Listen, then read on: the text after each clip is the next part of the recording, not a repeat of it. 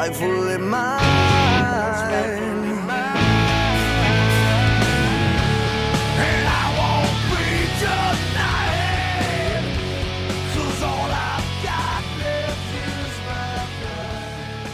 What's up, everybody? My name is Jordan the Giant Cassat, and you're listening to the Stolen Gimmicks Pro Wrestling Podcast, episode 47. I'm joined by my co host, Joe.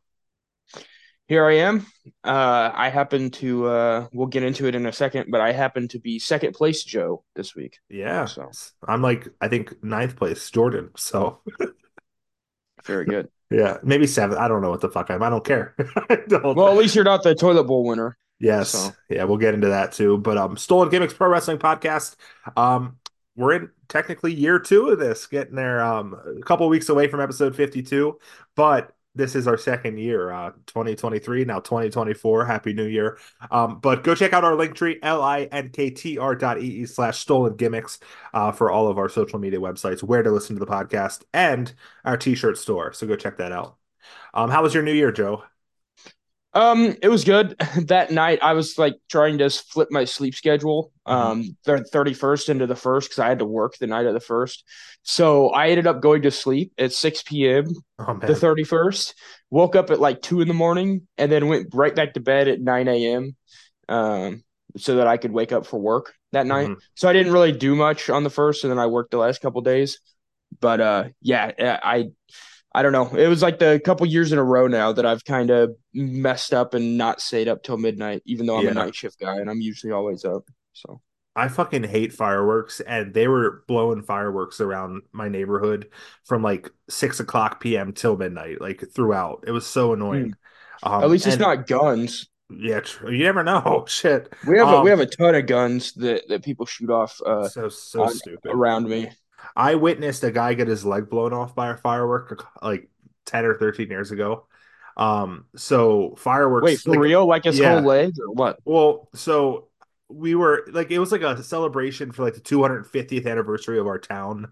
Um Mm. and I we were up close to where the fireworks were going past the middle school stadium and probably about five minutes into like the whole thing, you just see them fly into the crowd, and you just see the guy over. He was over by like a ride, and you just see it hit his leg, and then we all start running. I was in a wheelchair at the time. I just had surgery, and but just ever since that, like I just don't like fireworks. I understand if they're done by a professional and I'm far away from them. They're pretty, they're cool, but I really fucking hate when people around me, like uh people who don't know what they're doing, do them. Even though that time when I witnessed that happen, it was a professional company doing them, but still, it's just it's too much. Interesting. Yeah, um, yeah, my- I, I just don't do a lot of things around like fireworks and it just by happenstance. Um, yeah, I, I for whatever reason, everybody that I know is not big on Fourth of July. Like Mhm. it, they're. I mean, it's kind of neat to go somewhere watch fireworks, but other than that, like nobody that I hang out with is real big on like getting together and shooting them off themselves, yeah. which I'm kind of thankful for because it's kind of boring. Um, it's okay for a while, but after you shoot off like a couple, you're like, okay, what's next? You know, Yep. Yeah, I don't really get it. It's fun. unless there's burgers at the function, I'm not. I'm not as interested. yeah, I feel that. Um, yeah, I stayed up till midnight, and it, we just watched Always Sunny in Philadelphia. My dad and I. N- Not very fun. I had a really shitty uh, weekend. Uh, we put my dog down on Friday. We talked about that last week, so Mhm. um, that was hard. And then uh, Sunday, I go to work, and then I thought I was having a stroke, and I went to the emergency room. Um, I'm good. it's not a stroke, but uh, yeah, not a fun weekend. Turns out you had a lot of wax in one of your ears. Yeah, that sounds very weird, but it, it- I guess there was an imbalance of my ears, which caused vertigo. Um, very strange, or the crystals in my ears, someone said. Um, but I clean out my ears every fucking day. So to me, that was like, what? And apparently, you're not supposed to use Q-tips, and I was pushing wax too far in the back of my ear. So yeah, I fucked everything up. It's I Hmm. yeah, it was very weird. I thought I was having a stroke because my dumbass goes to the internet and types in my symptoms. It's like, oh, you're definitely having a stroke. I'm like, oh fuck. Yeah. I'm too too young for that. I always check my ears just to make sure that there's not a ton in there, Mhm. uh, like wax or whatever. But I wear earplugs daily at work, so I think Yeah. that kind of helps keep them cleaned out for the most part. Yeah. it, it was weird. It's it's the one ear that I don't have a head uh, bud in or earbud in. Um, Mm, and that he's makes like, sense. he said it should have been the other ear. It's like if you're listening to music and podcasts in that ear, it should be that ear that's building up all the wax. I'm like, no, it's not. That's strange. But hell, it's very strange. Um, but yeah, I'm good. And um, yeah, we're here to talk some wrestling. I uh planned to watch a bunch of wrestling this past weekend, and I just wasn't in the mood for it. Um, I did not plan to watch a lot of wrestling the past couple days weekend, and I watched a crap load of it. So yeah, fun. kind of Yeah. backwards.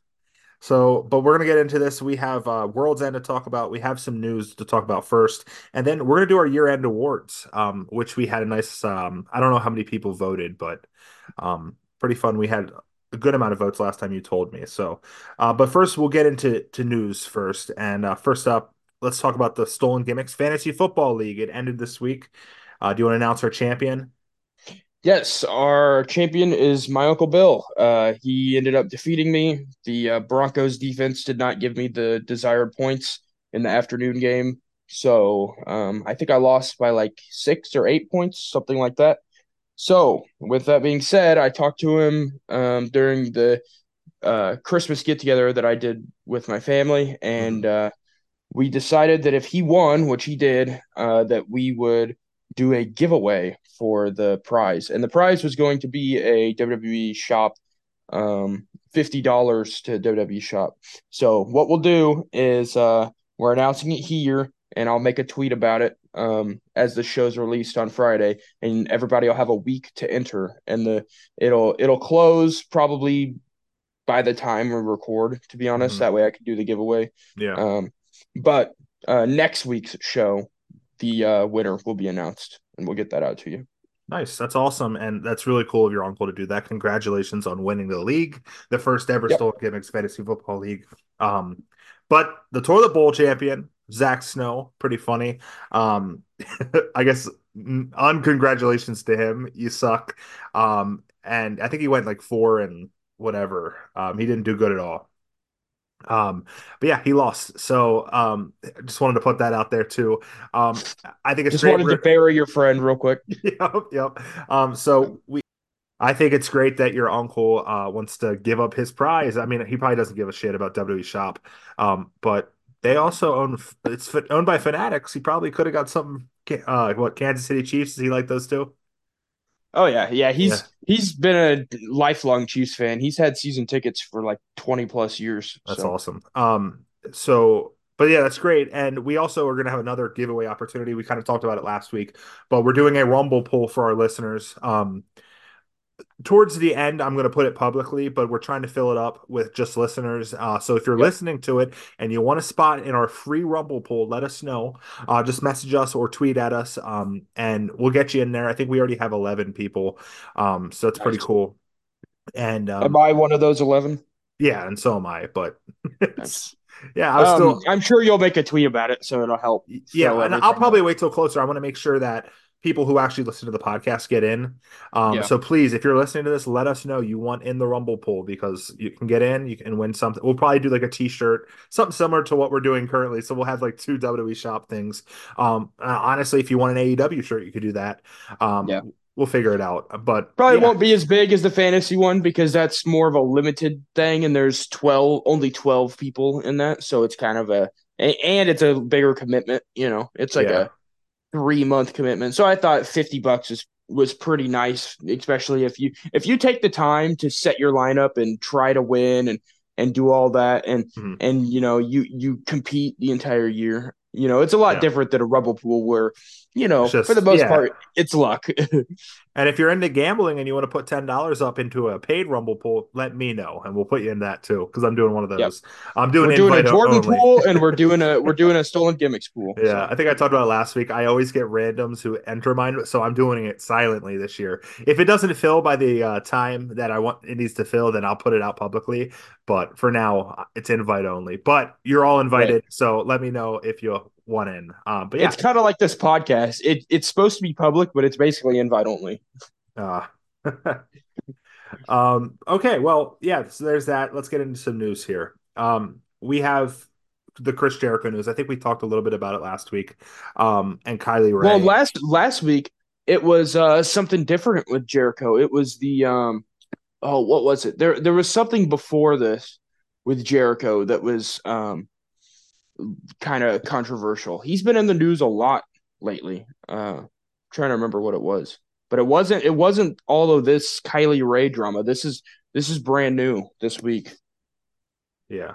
Well, it like it was so Hausman put out that Chris Jericho has NDAs out there that he makes people sign, and he compared him to Harvey Weinstein. Um, and it made this whole big thing. Hausman never said anything about Kylie Rae. Other people brought her into it, and she kind of confirmed it by putting like a little heart underneath a tweet. I wouldn't even say she confirmed it, but she kind of like hinted that yeah, you're onto something. Um, but it, it all like went viral kind of like everyone was talking about it they were chanting nda at him at the pay-per-view this weekend it does not look good for aew it does not look good for chris jericho um but it's it really for now it's just accusations from people who necessarily don't even matter if kylie rae doesn't come out about it or other females that might have signed ndas which they technically can't come out um but it really is just rumors and speculation so that sucks but it's there's really nothing they can do about it right now. Yeah, and there there's been a lot of talk recently. I guess AEW is kind of the land of the NDA. Mm-hmm. There's a lot of uh, a lot of that going around. So you also had uh, Vince McMahon earlier in the year with uh, sexual misconduct NDAs. So I mean, it's it's everywhere. It's it's unfortunate but true. Yeah, it seems yeah. to be. Yeah, I can't. I couldn't find um what what the other thing was last mm-hmm. week. I'd have to go back and listen to the show, but there was definitely something else. It, oh, it was him tweeting about NDAs. It was him tweeting. Oh, about, yeah. That's it, was, what it, it, it was. It was the beginning of this situation. yeah. yeah. Okay. Okay. Okay. Yeah. yeah. That's exactly what it was. It was Christmas morning. He was like freaking out about NDAs due to the brawl out situation. Yep. So and then Hausman said, "What about the NDAs you have people sign?" And so yeah, that's how this gotcha. all started. Yeah, and that's what sparked it. Yeah, that's yep. what it was. Okay, because I looked online eh, eh, just a minute ago. I googled it, and the Kylie Rae stuff didn't happen until like four days ago, and we hadn't recorded yeah. since then. So I knew so. that that was fairly fresh. Mm-hmm. But uh, yeah, unfortunate all the way around. Um, turns out more and more uh, the more the longer time goes on the more of a scumbag chris jericho turns out to be so. yeah so i don't know if more will come out about this but it does not look good currently but like i said it's just rumor and innuendo currently which is the name of nick hausman's podcast that he he kind of cracked all this but uh yeah I guess we'll see what happens, but we'll talk about it if something big happens. Um, speaking of Sex Pest, um, we have Velveteen Dream making a public apology video and uh, this kind of came out of nowhere yesterday. And um, I thought the video was very genuine. He seemed genuine. Um, I think it's three years too late, and he apologized to the wrong people. He apologized. Uh, I haven't watched it, so I don't know yeah. what content is yeah, in the he, video. He seemed super straightforward, super respectful, and um, he seemed nice and cool. And it made me like, oh man, I kind of wish Velveteen. I, I miss uh, Velveteen Dream, um, but it's just like he fucked up, and quite honestly, he apologized to the wrong people. I don't think he's going to get his career back over this. I don't think he should.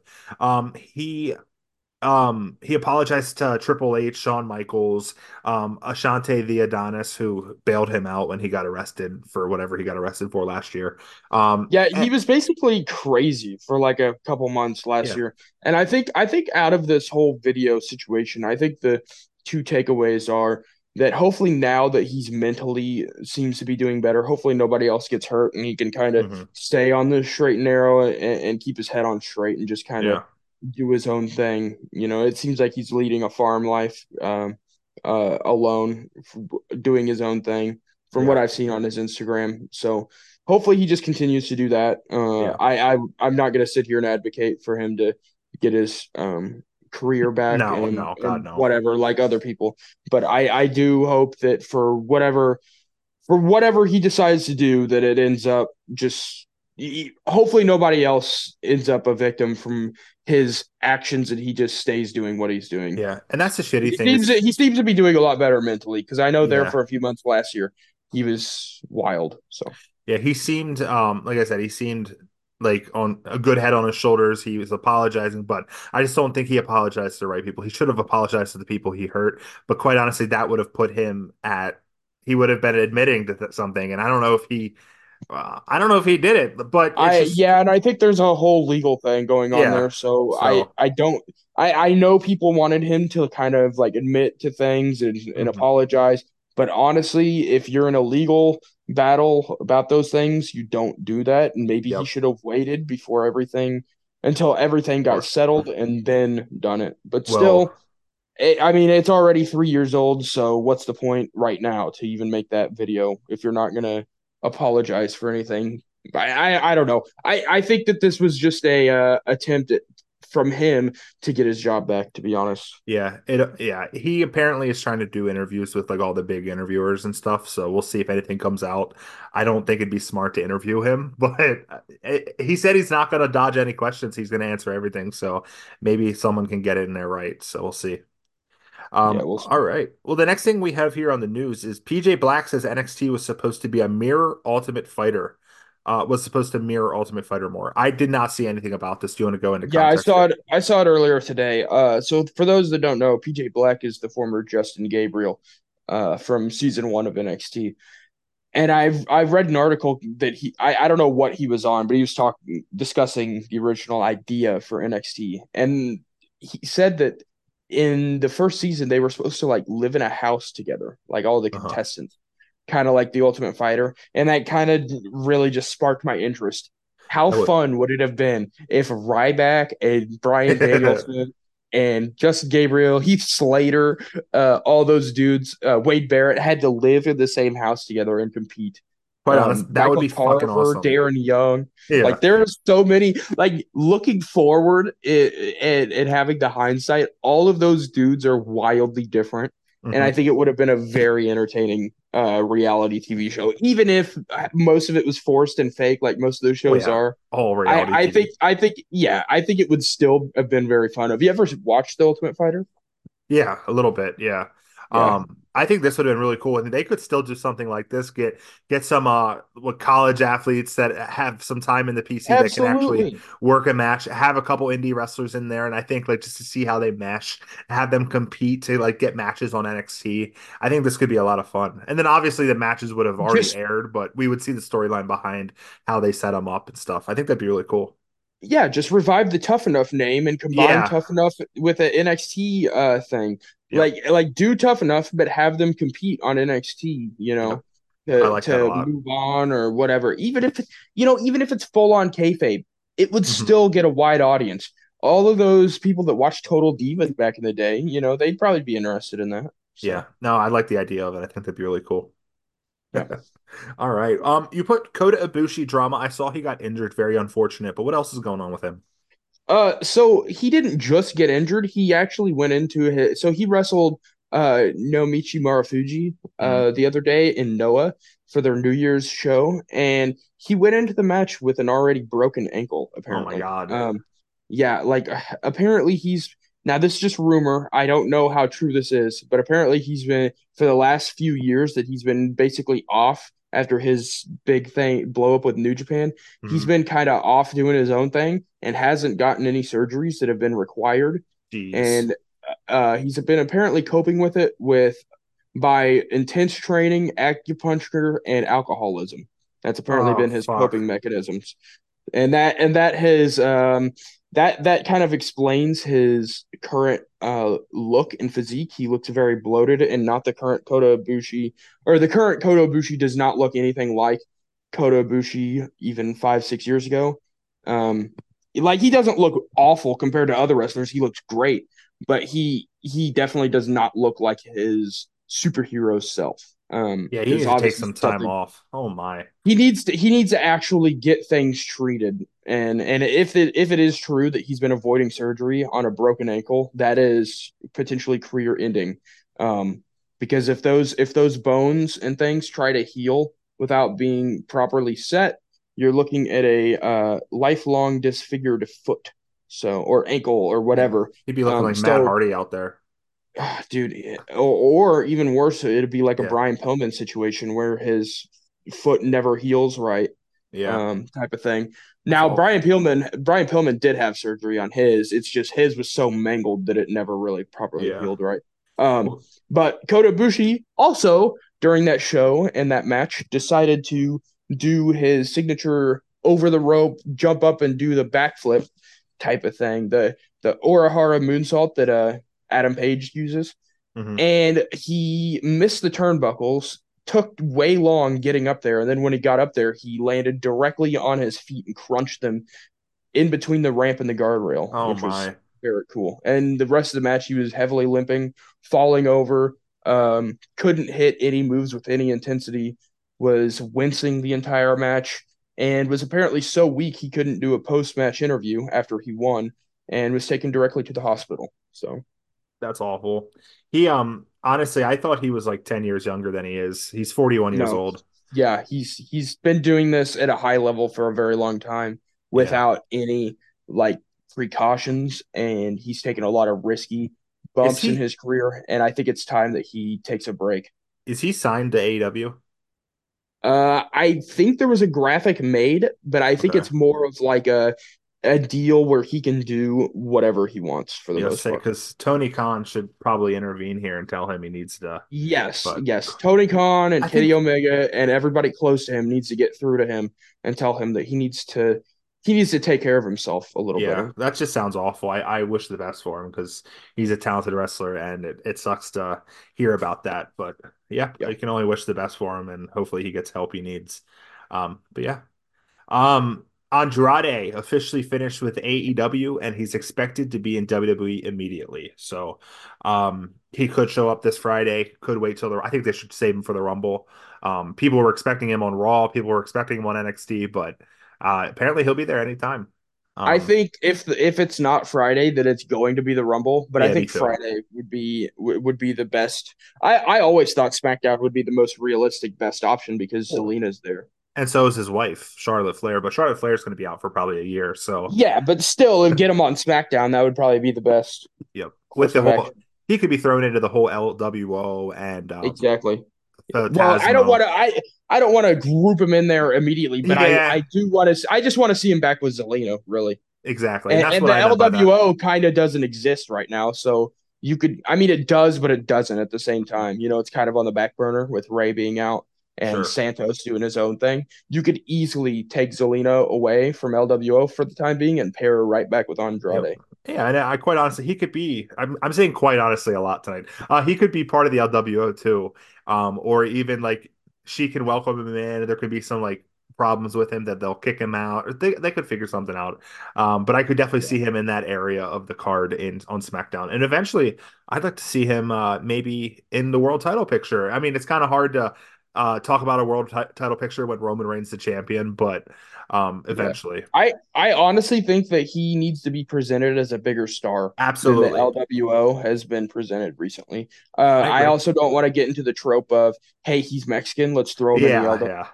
So Yeah. I, I think that a guy like Andrade needs to pull up in a really nice car and like a you know like they do with the SUVs and things. Pull up in one of his fancy suits and uh, have an interaction with Zelina and just kind of make his presence known. Um, Yeah. So I, but yes, I think that he could be thrown into the world title yeah. picture fairly soon. I don't Um, think he needs Zelina, and maybe Zelina probably doesn't need him right now. So maybe he could just be his own thing. He could, but I think the presentation with Zelina was so good, and it's not like she's doing anything big right now. Yeah, Like I said, Rey's going to be out for months. What what is she going Well, to do? Rey other than Rey should be back by now. They said it was only going to be like uh four to six weeks. So like he's Oh, probably okay. ready to come back, and I they'll probably save him for the Rumble as well. Um, that's what I would do if I was them. Um, but Mhm. yeah, I think okay, they well, because they should try and like wait to do him versus um uh Santos, which is definitely the feud they're going to do when Rey gets back. They should probably they that. could do they could do Andre versus Andre Andre Andre the Andrade Giant's versus, back. Yeah, they could do Andrade versus Santos for the time being. Andrade could uh come defend Rey or whatever, or I, I don't know. We'll we'll see what happens, but it's kind of weird because Santos is kind of doing right now. He's kind of doing what Andrade was did on in WWE before. And I like Andrade as a heel also. So I Mhm. don't want Andrade and Santos to kind of appear to be the same person. yeah, that that wouldn't be good. Um, Was it? It was Andrade versus Rey in a ladder match for the United States title. It was on Raw. Um, Mhm. yeah, that was really good. I forget was that during the pandemic or right before it. I, I remember that match being really good.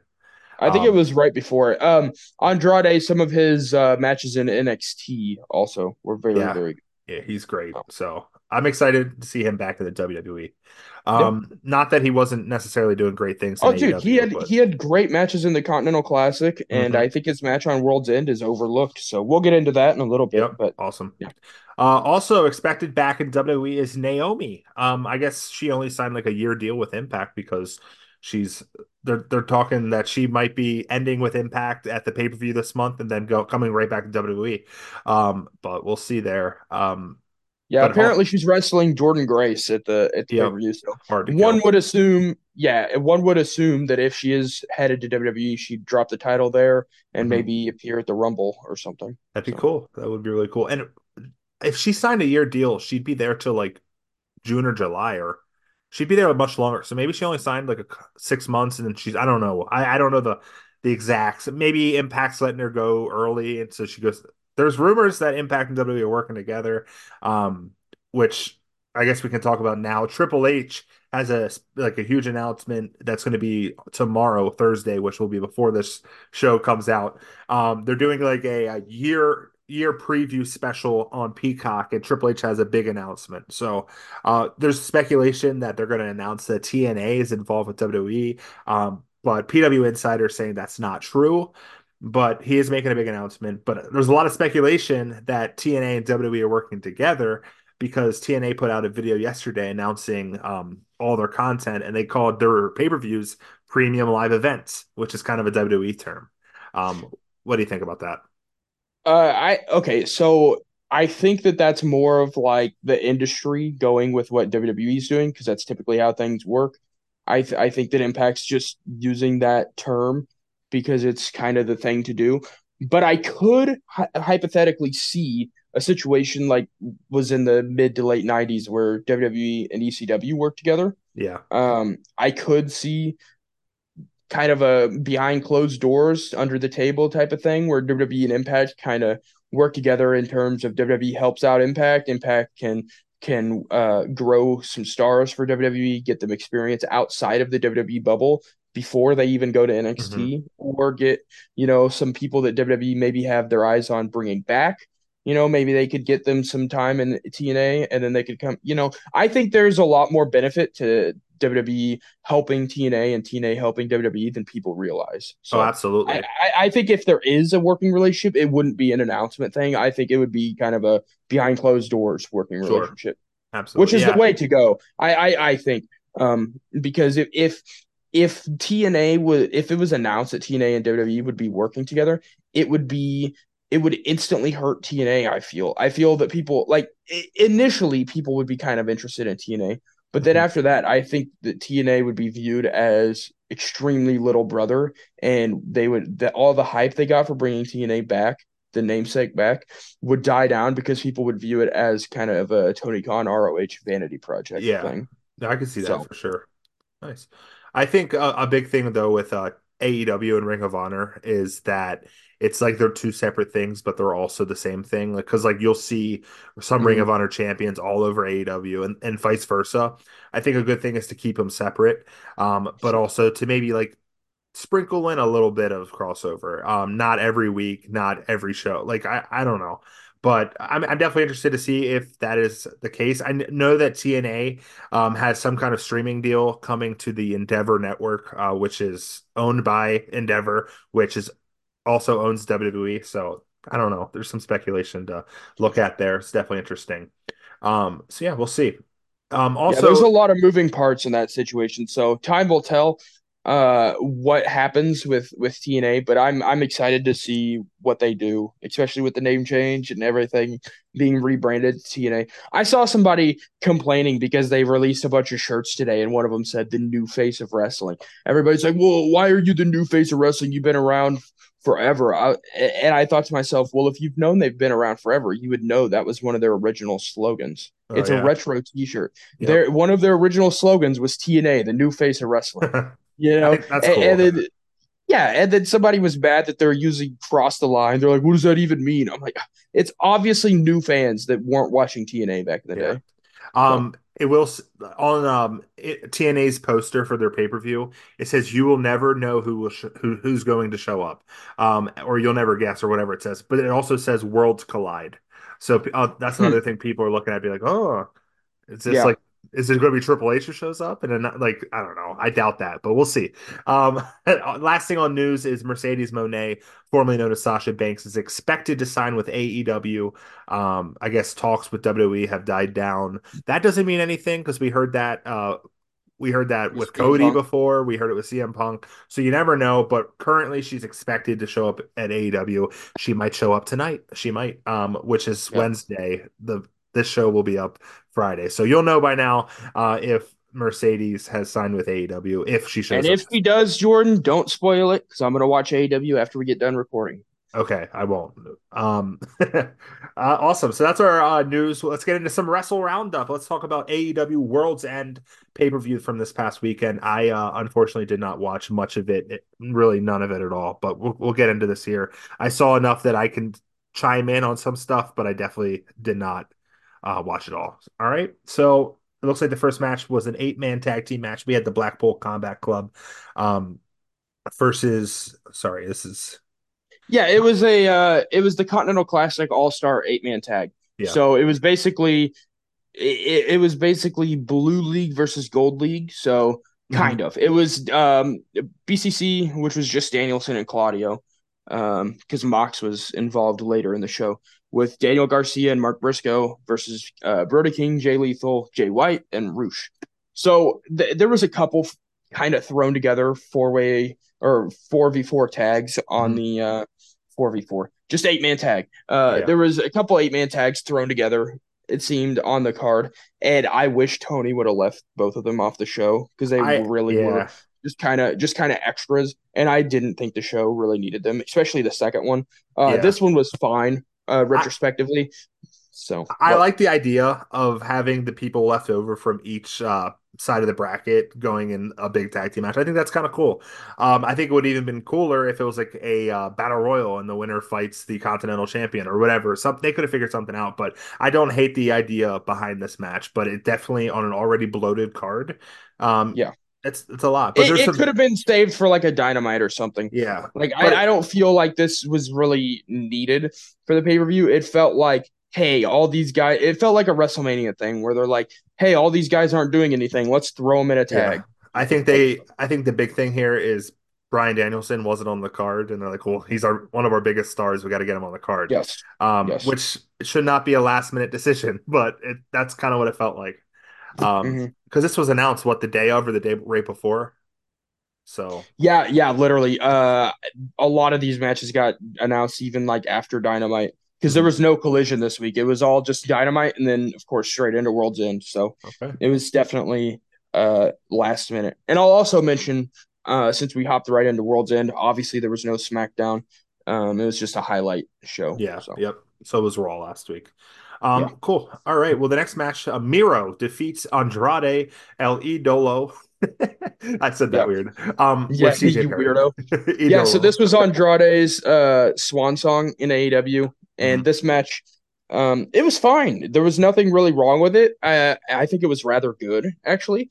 Um, it ended with uh CJ kind of finally turning on Andrade and siding with Miro, but I don't think Miro's all the way of accepting her quite yet. So we'll see where that goes. Um, it was nice to see CJ back after that um nasty finger infection she had. Um, it was nice to see her back on TV, and uh, yeah, yeah, I'm interested to see what they do with Miro. They need to finally start featuring him and pushing him, um, Yeah. because I think he's one of the more underutilized, better talents, and it's kind of the same thing that he had going on in WWE. He's Yeah. great, but was never really used enough. Mhm. So I remember how big uh, Rusev Day was. That was huge, but they never really capitalized off of it the way they should have. Um, but yeah, I was. yeah, and Rusev. both of these guys, both these guys, honestly feel like they've stayed the same spot since like 2018. That would have Mhm. been what the Rusev Day, 2017, 2018. Both of these guys feel like they've been kind of stagnant for the last six years. Neither Mhm. of them have really reached the heights that I thought they would by now. Which is Yeah, unfortunate. I think a good thing for Andrade though is like just him leaving, going to the other big rival company, and coming back automatically makes you feel a little bit bigger than you were right when you left. Yeah, but he's Um, already left and gone to the big rival company. So now he's going back to the other company that he's already left before. Like I know it's different ownership and that he might be Mhm. viewed as a bigger star, but unless WWE initially capitalize on his return and do something big with him, I feel like he Yeah. might get lost in the shuffle again. So they They could. I So think he'll be I- okay. I, I'm really interested to see what happens to him because I think he's one of the best Latino talents in the world right now, and, and they he he really could be served well if they decide that he could be one of the guys on SmackDown or wherever he ends up. So Yeah, I'd like. I'm very interested to see. So yeah, we'll see. Hopefully, uh, this week on on SmackDown. Um, if not, like we said, probably the Rumble. Uh, up next we have Toni Storm defeating Riho to retain the women's world title. yeah, so I'm sure this was a match that you didn't really check out. Um, th- this match was fine. There was nothing wrong with it, but it wasn't great. It was pretty Mm-hmm. average. Uh, Toni Storm retained. It was the right decision. Toni Storm, it, I think her character work this year has been impeccable. Yeah. She's great. Um, even in the uh, even in the uh, post game scrum or the media scrum, that's what they call it. The the uh, media scrum. Tony Khan was talking to Toni Storm, and Toni Storm was kind of alluding to the fact that there's some free agents uh, about in the women's wrestling world, and uh, everybody was thinking, "Oh, she's talking about Deonna Purrazzo, or she's talking about Mercedes Moné, or or she's talking about one of the big free agents." And then she just blurts out, "Wendi Richter, I'm gonna fuck you up." So very, very, very funny. Um, of course, funny. Wendi Richter is old as the hills, and uh, back in the day of like a Mae Young. So, uh, yeah, this this is great. Well, I guess Wendi Richter was a little after that, but I did not the- see that. That is so funny. yes, you have to go seek out that clip. She's, Yeah. I think I sent it to the uh, Twitter group or whatever, but it, she's Those she's media very funny. scrums, the only thing that ever comes out of them is the negative, and that's all I saw from the media scrum. Um, Well, that's which- all people focus on. There's always some funny things that happen in there, but Yeah. people don't care about that. Yeah. So The, the negative also kind of came from Toni Storm. She took her what her hat and glasses off and put them on Tony Khan. Yeah. And then Tony Khan kept them on for like what 15 minutes and looked like a fucking dumbass. it wasn't even that long. It was like five minutes. And of course, the next question that comes is something serious, and Tony just starts answering it without taking the crap off. well, So, so, he it he was just him on- horrible timing. Yeah, he kept him on long enough for to- or Toni Storm to leave, and then um, Julia Hart to come out.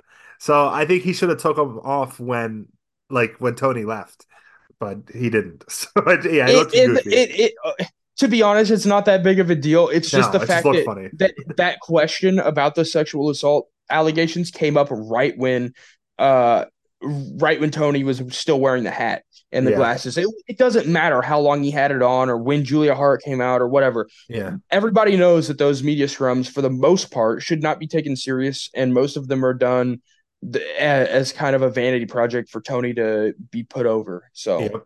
it's Yeah. it's not anything super serious, except for when drama happens, which seems to be every every time they do one of them. So- stuff. Um, also, Toni Storm, did you see today they announced she's the next DLC for Fight Forever? Well, that's been announced. Yeah, well, they showed her model and her entrance, and it's the Outcast version of her, and everyone's like, "Oh, Mhm. a little late there." Yeah, nobody kinda funny. cares about that version. Um, Yep. That's actually one of the nominations for worst part of 2023 in our awards. So, um, yeah, the Outcast sucked. Uh, Tony Yep. Storm is much better as timeless Toni Storm.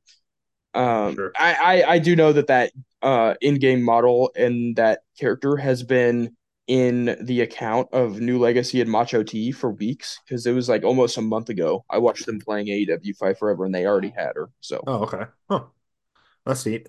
Um, but yeah, I think that's out coming soon. So I, I don't get. they just don't give a couldn't show her. like like they they showed her without showing her. Like it was obvious that she's been uh in the game but not in the game. And it's ridiculous that that they're trying to charge what like ten dollars for her when you can get uh like five people for eight dollars on a 2K game.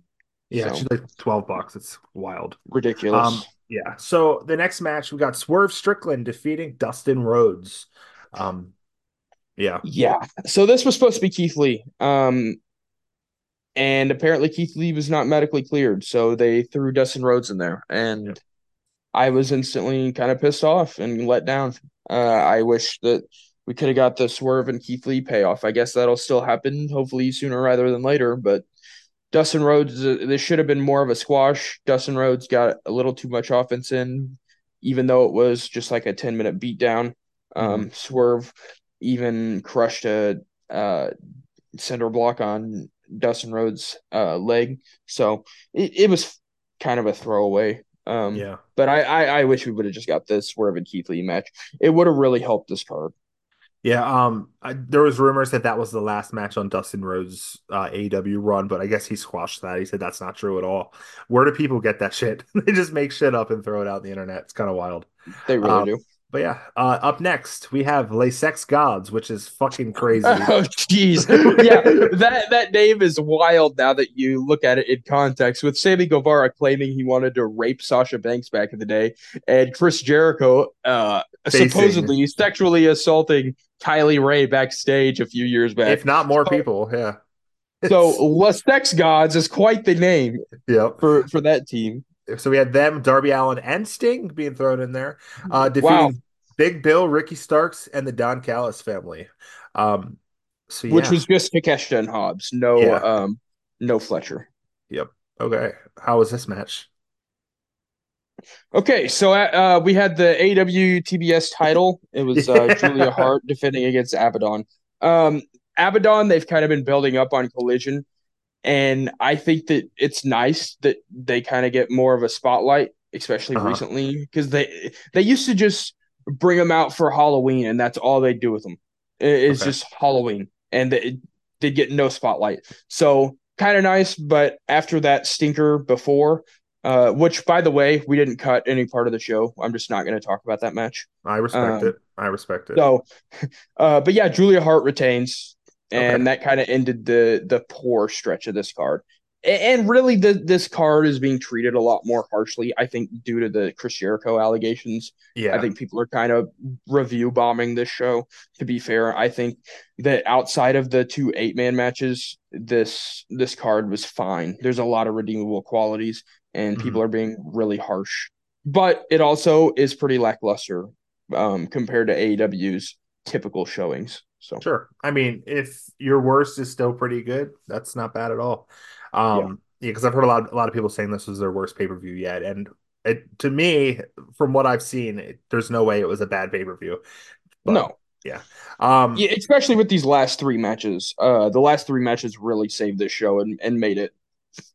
I, I I would say overall the show is like a five out of ten for an AEW Okay. pay per view, which is pretty bad. But when you when you think about AEW pay per views, they're usually very very very good. Um, Nice. They always have too much on them, and they're always way too long.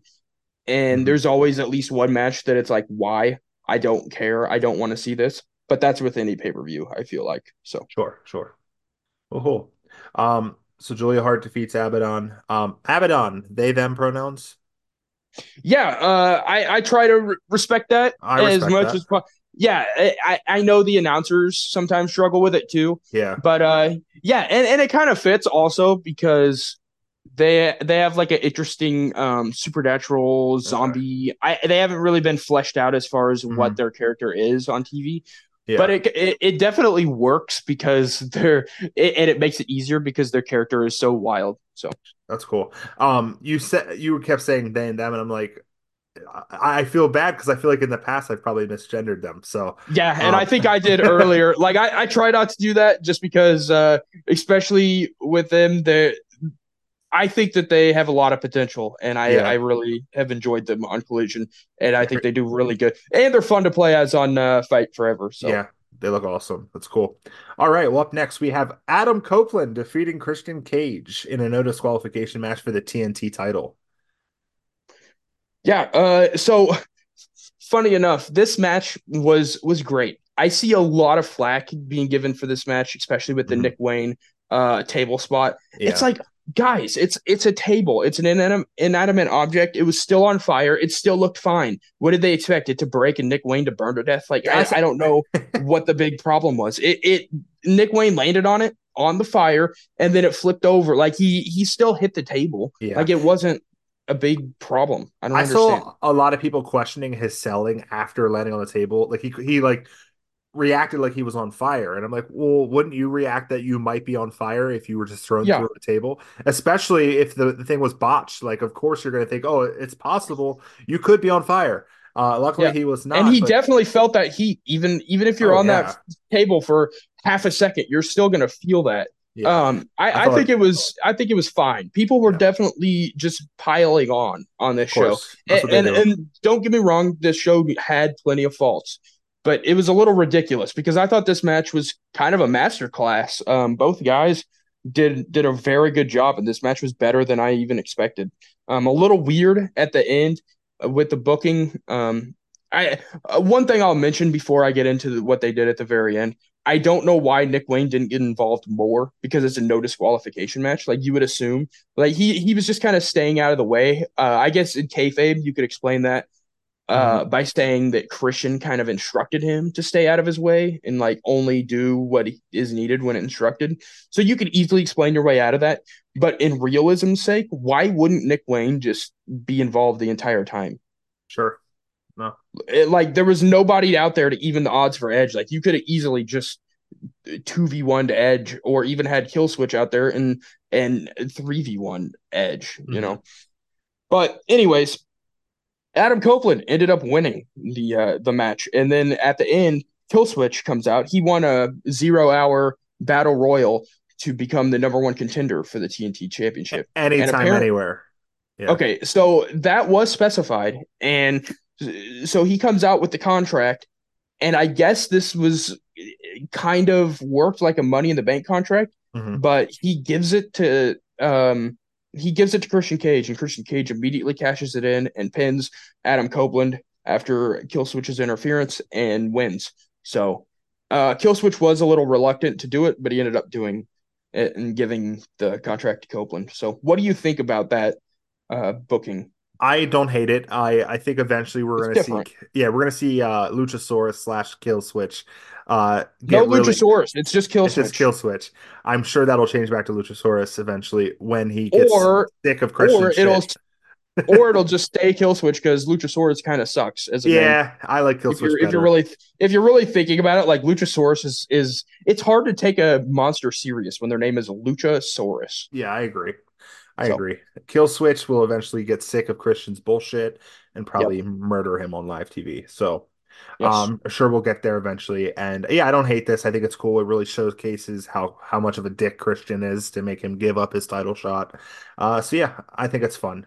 and and Yeah. they could say Edge had or Adam Copeland had their title, even if it was only for 30 seconds. yeah, he's he's now the uh, shortest reigning uh, TNT champion in history. It ended up being like three minutes. Nice. So That's cool. Um, so yeah, up next we have the finals of the Continental um Classic.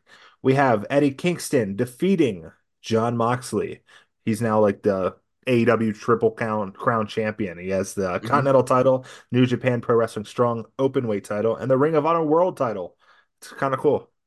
Yeah. Uh, so the I, I think that this tournament came off very well, and it's like I said last week, it's something that AW could utilize every December to kind of break up the monotony of December in wrestling because it's Yeah. always kind of stuck. Um, this gives wrestling fans something to look forward to. Um, it, it kind of breaks the bridge from Survivor Series to Wrestle Kingdom, which was kind of a a month long nothing. Um, so World's End kind of helped there because it's always been nice going Survivor Series, Wrestle Kingdom, Royal Rumble, but now having AEW do something in between, it really helps. Mhm. So, Nice. but yeah, I, I thought this match was really good. Uh, and I think the right decision was made. Eddie Kingston was the obvious winner here. Uh, I saw some complaining, like, why was this whole tournament made just for Eddie Kingston to win? Uh, so every time a title match is made, you think it's made so that the person loses. Like, I know it was a big long tournament, but the story was that Eddie Kingston started off slow and ended up uh it was like a comeback story. Like I don't understand why people are dogging on the fact that Eddie Kingston won the tournament that he was willing to like the tournament was announced in the in the what all out media scrum Yeah. and or was it Full Gear? It was Full Gear, Full Gear okay. Media Scrum, and and Eddie himself said, "Hey, I I will put up my belts in the Continental Classic." And, and make the modern day triple crown because that's always been his dream. He grew mm-hmm. up on All Japan, which had the triple crown back in the 90s. So he wanted to recreate that in American wrestling. So that was his goal the whole story of the Continental Classic, which there was a lot with every wrestler in the Continental Classic, but Eddie's specific story was he that was his goal. He wanted to defend his championships and create the modern day Triple Crown and win. Like I, I don't understand how that's so confusing and that people are disappointed that Eddie retained or ended up getting no, his championships back. I think it's cool, and I honestly I think Eddie Kingston's whole story with AEW is really cool. He's he he was like an indie yes. guy that people wanted to come out and fight Cody Rhodes in his open challenges he was doing, and then they let him do it, and now look at him like he's one yeah. of the t- top guys in the promotion. I think that's so cool.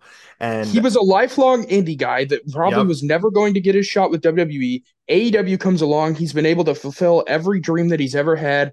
He's been, had nothing short of great matches. He has had some questionable booking, especially uh, uh, too many matches with Japanese legends that simply don't have it anymore, in my uh-huh. opinion. Uh-huh. Oh yeah, but he he definitely has had some banger matches, and I think that he's was the obvious right choice for this uh, Continental Classic. Now I don't know if those if those will be put up every year in the Continental Classic or what will happen. So, but they I, said that the winner of the Continental Classic will also be have a guaranteed spot in next year's Continental Classic. So okay. that's assuming he won't hold the titles the whole time, and then he'll still he'll have a chance to get back at the title. Um, that's kind of what I look at. Like I assume that that will be a number one contender shot for the Continental Championship. Um, but yeah, I'm not sure.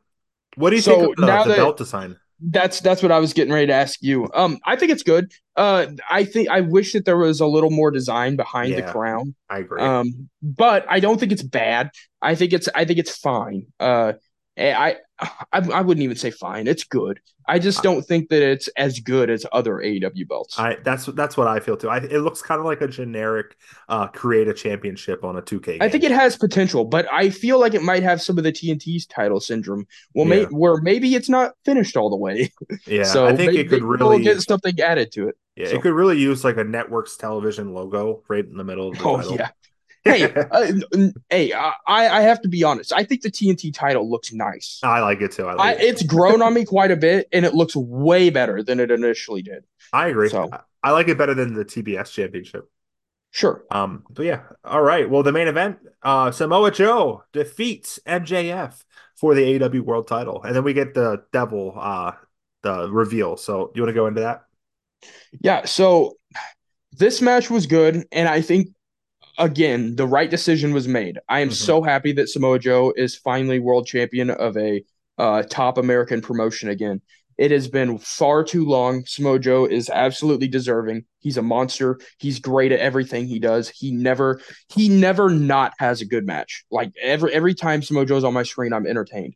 Um, I, I think it was also time to kind of put MJF on the back burner, let him reset, especially due to injury with the mm-hmm. shoulder mm-hmm. And hip and kind of the direction of his character of late. It was kind of needed, I think. I, I do, do you think that it was kind of getting old in MJF's current shtick from what you've seen?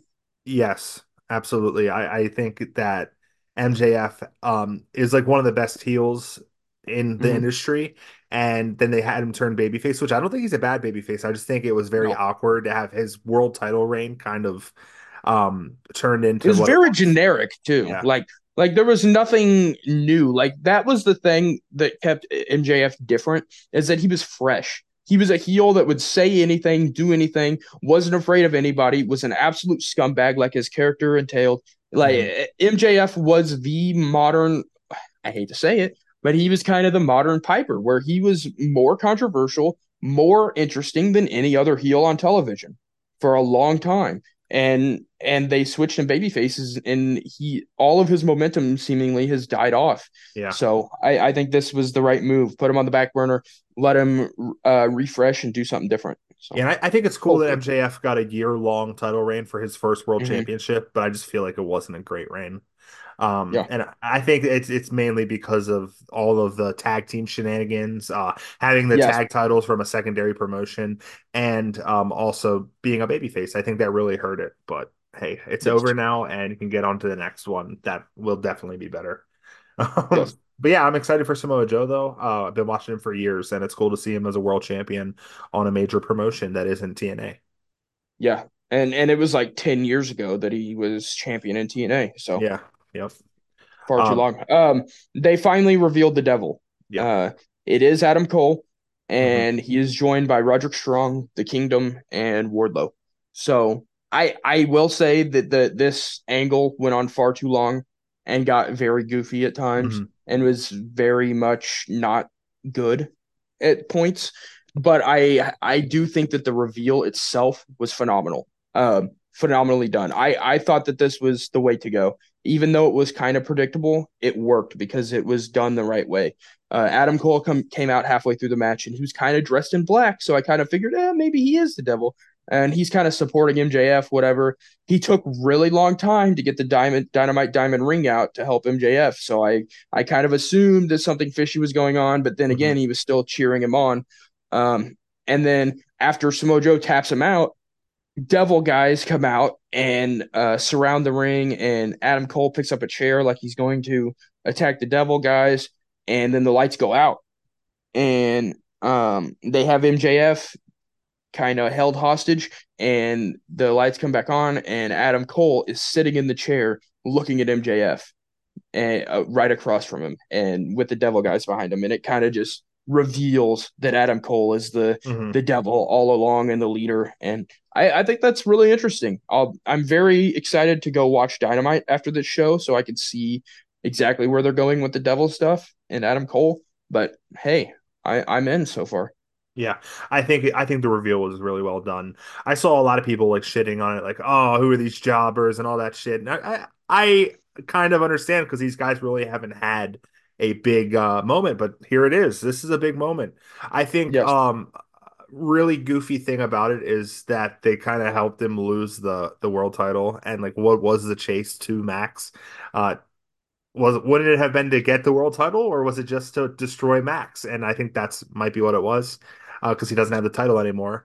Um, but hey, they have the the Ring of Honor Tag Team Championships. So Yeah, well, uh, we'll see what happens with that. That that's kind of been the the one of the big questions is why, and apparently that's supposed to be answered on Mhm. tonight's Dynamite. So we'll see. yeah. We'll certainly talk about that next week. Um, but I I I must say the only kind of big question that I have coming out of this is how does this make sense for Wardlow?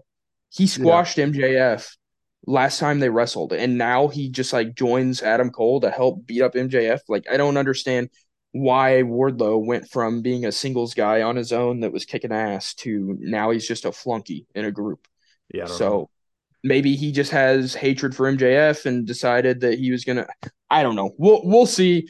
But the the Wardlow stance is gonna need to be explained. And to Yeah. me, like I understand the rest because they're all historically Adam Cole buddies, but outside of them, Wardlow kind of is a head scratcher. So Absolutely. Yeah, I'm sure we'll see it all on Dynamite tonight. Um, obviously Dynamite from two days ago if you're listening. But yeah, yes, I um another big thing that people were saying was like the whole thing was to unmask and he didn't have the mask on, but he held the mask up. It was good enough. yes, yes. He held the mask up and um he pulled it out of his uh jacket pocket, which hey, I, that works for me. It's all Yeah. cool. I Um, liked it. So yeah, that, that's basically where we're at on AEW. Also tonight they're doing uh, Darby and Konosuke Takeshita, which I'm very excited for. Nice. So That'll be the cool. AEW certainly usually struggles right after pay per views to get going again before their next pay per view. So hopefully they come out and hit the hit the ground running and maybe get some momentum back. So Awesome. Yep. Sounds good. So overall, World's End. yeah, I'd I'd say AEW show is like a six out of ten, but overall, I, I'd agree It- it- with that. It's about a six out of ten show. It and certainly the last three matches saved it quite a bit. So. Awesome.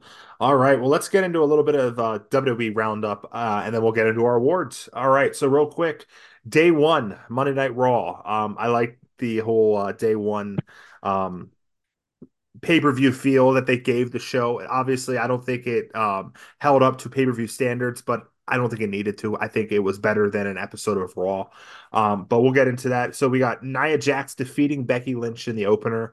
Uh, maybe Nia Jax's best match ever. I thought it was a really good match. Um, I do don't think that? maybe. I I think it is. Yeah, Um, yeah, even though she apparently shoot busted open uh Becky Lynch again. Uh that looked like was- a blood capsule in her mouth. That's that's what it looked like. well, Fightful's reporting that it was legit, so I, Oh, I don't shit. know. But that's what I thought initially. Oh, it's a blood capsule because it's a callback to when Nia Jax busted her nose, you know, to create the whole Yeah. man thing. So that's what I thought. But I think the blood, like this is one match where a little bit of blood really added a lot to it, and I think that was really Mhm. cool. I Yep. hope that it, she didn't accidentally fuck her up, and there's going to be heat there because I thought this match was really good. I think it's what Nia needed because a lot of people really don't like her, and I think she had a really good match, and I, I hope to see her momentum continue. Um, we'll see. Mm-hmm. I think it- it's building up to. I think it's. I think Nia's momentum. They're really building her up for a big uh, showdown with Jade in the Rumble. That'd be cool. I think that'd be really cool. Then Jade tosses Because I- I think- over. Yeah, and I think we're leading to uh, Nia and Jade at the at WrestleMania on one of the nights. I don't hate that That's, at all. That, that's what I think. That's what I think we're really um headed towards. So All right. Well, yeah, I thought it was a good match. Becky Lynch loses, uh, kind of shocking, but I liked it. I liked it. yeah, it's different. Um, we had uh, Kofi Kingston and Jay Uso, uh, which people were calling the new Jay. I thought that was funny. Uh, versus Imperium. It ended early due to a referee stoppage, and um, it looks like Giovanni Vinci uh, got some kind of concussion. He got he he hit um he got a fucking drop kick right to the skull, and his head hit the mat. Um, so he said yeah, he, he, went for a dive and Kofi caught him out of midair, Yeah. and he whacked his head on the mat, the back of his head on the mat very hard, and he immediately began fencing, which is a defensive technique when your brain basically shuts off and your arms do things uh, Yeah. that you're not actually controlling. So it was obvious on screen that he was definitely hurt. We've seen that type of reaction in football yeah, quite a bit. So he's obviously concussed, and they called the match. So. very scary. I'm glad the referee jumped in and knew what to do there. But yeah, uh, prayers to him, I guess. Um, Yeah. That sucks. awesome Truth reunited. We had um a uh, Miz TV section. Yeah, Miz TV. Um, and then R Truth came out to represent the Judgment Day. Bunch of shenanigans. Yeah, R Truth still thinks he's in the Judgment Day.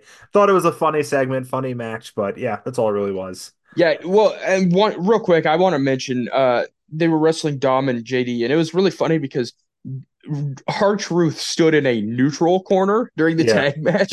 So so while Miz was wrestling, R Truth was like halfway where he was supposed to be and halfway in Judgment Day's corner. Yep. So R Truth is just a national treasure. He's I love him. the funniest man in wrestling. So Yeah.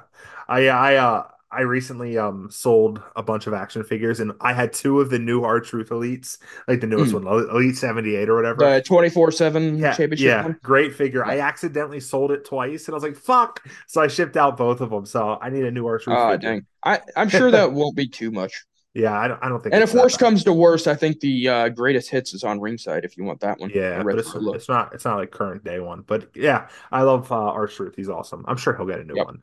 Um, we have Rhea Ripley retaining over Ivy Nile. Also a really great match, a great showing for Ivy Nile. I think she has potential to be a big star. Yeah, uh, I was very impressed with Ivy Nile. I think that uh, obviously Rhea was going to retain. There's no Mhm. doubt there. Um, but yeah, it was good. It was obviously a showcase for Ivy Nile, and Yep. Rhea, of course, looks as good as ever. So Yep, awesome. good. All right, and then they uh, hinted that we're going to see a former WWE champion return to Raw. Um, it was going through the internet for a couple days leading up. They confirmed it at the beginning of Raw, which also I want to mention. The beginning of Raw had uh, Wade Barrett and Michael Cole in the ring with live microphones introducing the show. Kind of gave the show a big fight feel. I would like to see that more. I thought that was cool. Very small thing, but I thought it was cool. Okay, this might be a hater thing to say, but I thought that was kind of a waste of time. Oh yeah, but I mean, I, am not gonna lie. Like I, I know that it kind of made it feel like they were introducing WrestleMania Yeah. or something, but really it was just like, "Welcome to Monday Night Raw." Like Yeah. it's just the extra bullshit thing. Like I, I don't know. It just didn't do a whole lot for me, but I understand where you're go- coming from. I don't think it was a waste of time because they would have did it anyway, sitting at the table, and it didn't take up much more uh, time. But also, I think it's weird. Yeah, but sometimes, sometimes they don't even introduce it at the table. That's very Yeah, rare these true. days. Most of the time, they just start off with somebody coming out. But here's the thing, like lately they've been doing this thing where the first promo of the night, the person says, "Welcome to Monday Night Raw." Have you noticed that? hmm Yes, It's like yes. it's like a big thing. And they went right even if they're heels too. Yeah. They went right into a match. So no one said welcome to Monday Night Raw. So they kind of had the announcers do it. I, I don't know. Hey, Just- a- a- at least we didn't have a 20 minute Judgment Day promo. yeah, yeah. uh, but then, then when Cody came out, he he said welcome to Monday Night Raw anyways after the match.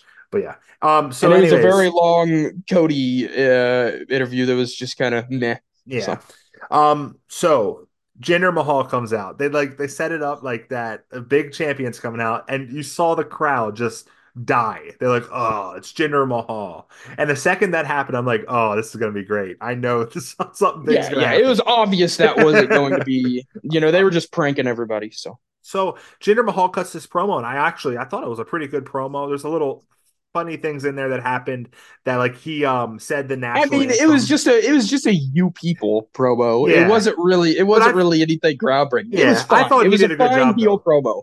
Yeah, I would like to see more Jinder Mahal, but not at maybe maybe not world champion Jinder Mahal. Um. Anyways, he starts talking shit. They, go- honestly, Jordan, they could build him up to be like a Gunther opponent or something. yeah, absolutely. Just just do something with him because I think he's talented. yeah, So I agree. Um. so he starts talking shit, starts speaking in uh, Punjabi, and then if you smell what the Rock is cooking, hits, and the Rock comes out. huge, huge pop, and um. The Rock talks for like 20 minutes doing his fucking best of uh shit, just talking shit on Jinder Mahal, having the crowd chant swear words. Fun, took way too much time. It Yes. Ended up beating up Jinder Mahal. But the real big apparently, thing- it went seven minutes over the allotted time, which Doesn't- Rock always does. yeah, they they should have known. It definitely went over. Um, and and also uh, the rock uh, he did that basically the same thing that he did on smackdown Yeah. uh, a few months back like every time that he's on college game day it seems like he has to show up at wwe they're always in town it just works out that way yeah, um but I, I i must say it was it was fine cool to see rock but holy crap leave all the shtick for your spoken word tour we don't need Yeah. to see we don't need to hear the you are an asshole every Yeah. time no, every time that he comes out, or the day one douchebag, or like I know that it's The Rock and that's what he does, but Mhm. the 20 minute version of that shtick is very boring, especially when we knew that he was obviously there for another reason. Yeah. And we didn't need the the verbal gesticulating over Jinder for that long. Yeah, It was a little little extreme. He could have maybe did it for a couple minutes and not the fucking 10 Sure. minutes he did it for. Um, but really the best part was after he beat up Jinder Mahal, he says, Hey, I'm going to get some food. Uh, should I sit at a booth? Should I He obviously needed it because he was very gassed after a spine buster and a people's elbow. Yeah. So, Uh, should I sit at a booth? Should I sit at the bar? Or should I sit at the head of the table? And the crowd goes bananas. And that was fucking cool. It, it gave me a little goosebumps. And uh, Twitter went into a fucking hellhole. And now they're freaking out saying Cody Rhodes is getting screwed out of a WrestleMania main event, blah, blah, blah, blah, wah, wah, wah, and all that shit. womp Um, womp. Yeah, it's the fucking Rock, and it's if he's gonna wrestle Roman Reigns, it's gonna main event WrestleMania, whether you like it or not. It's the biggest match they could possibly do right now. And I'm sorry, Cody Rhodes might have to wait a little bit longer, maybe a year. He's gonna fucking finish his story. Get over it. It's gonna be okay. Yeah. Um, Yeah. But yeah, that was exciting. Um, anyways. Um, main event of Raw was Seth Rollins versus uh, Drew McIntyre. They had a pretty decent match.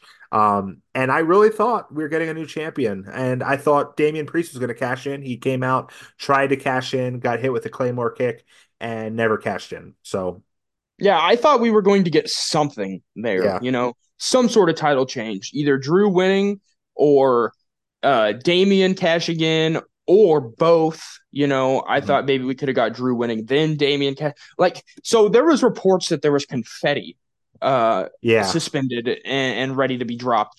And apparently, because the, this is rumor, apparently since The Rock ran over that that they couldn't do their, they were going to do like a New Year thing. Like I guess apparently uh, Rollins was going to cut a post match promo and have like a New Year celebration where they were going to drop uh, confetti and things, Ah. which would have been which would have been fine.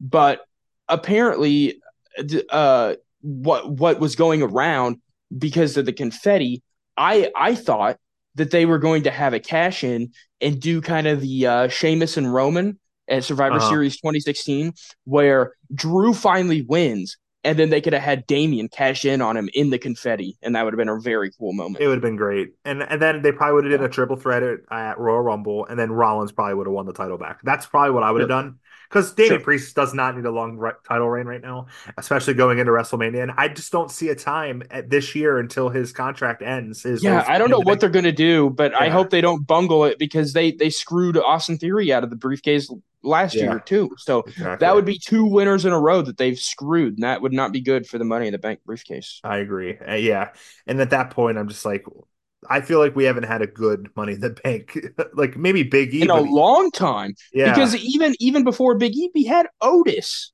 Yep, it's it's been a struggle lately. And Big E was probably the best, but even like I think a fucking heel is the best Money in the Bank.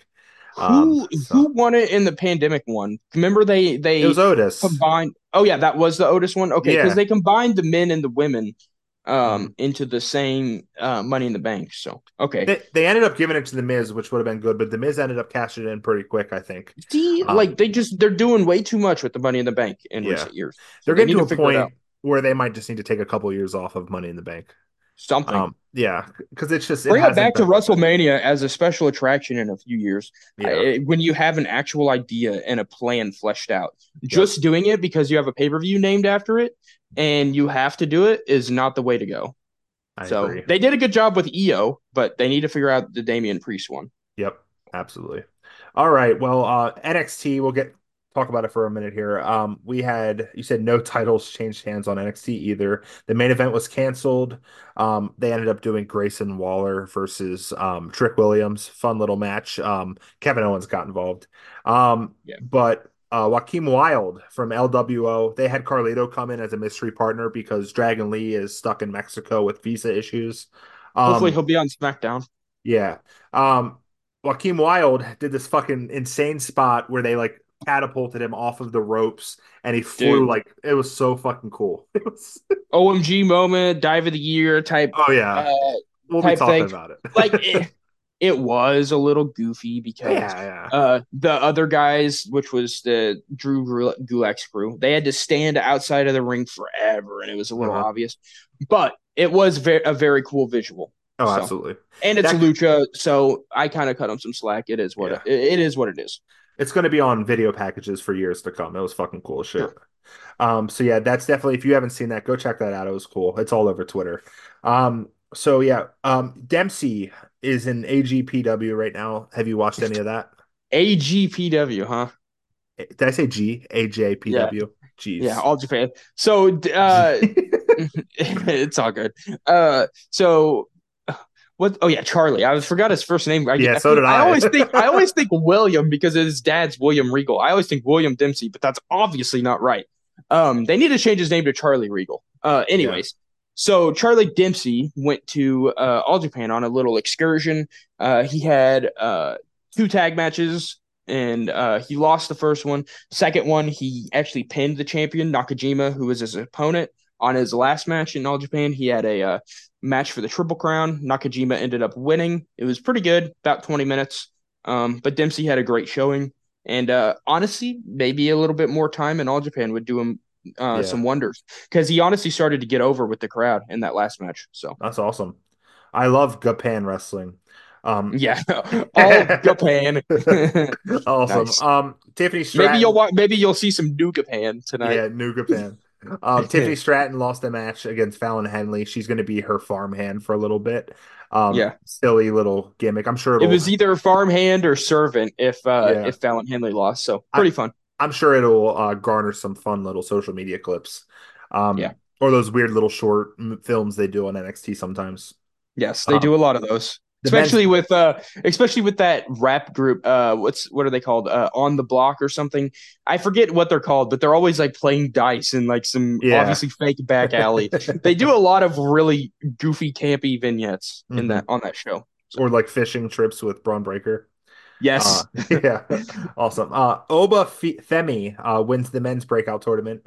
Um, he defeated uh, Oliver or something. no he defeated um uh Chase U guy uh yeah, his name's something Oliver. Oliver I think his last name's Oliver. it's definitely not You're definitely you're definitely wrong there. It's the guy that's dating um or engaged to um Blair Davenport.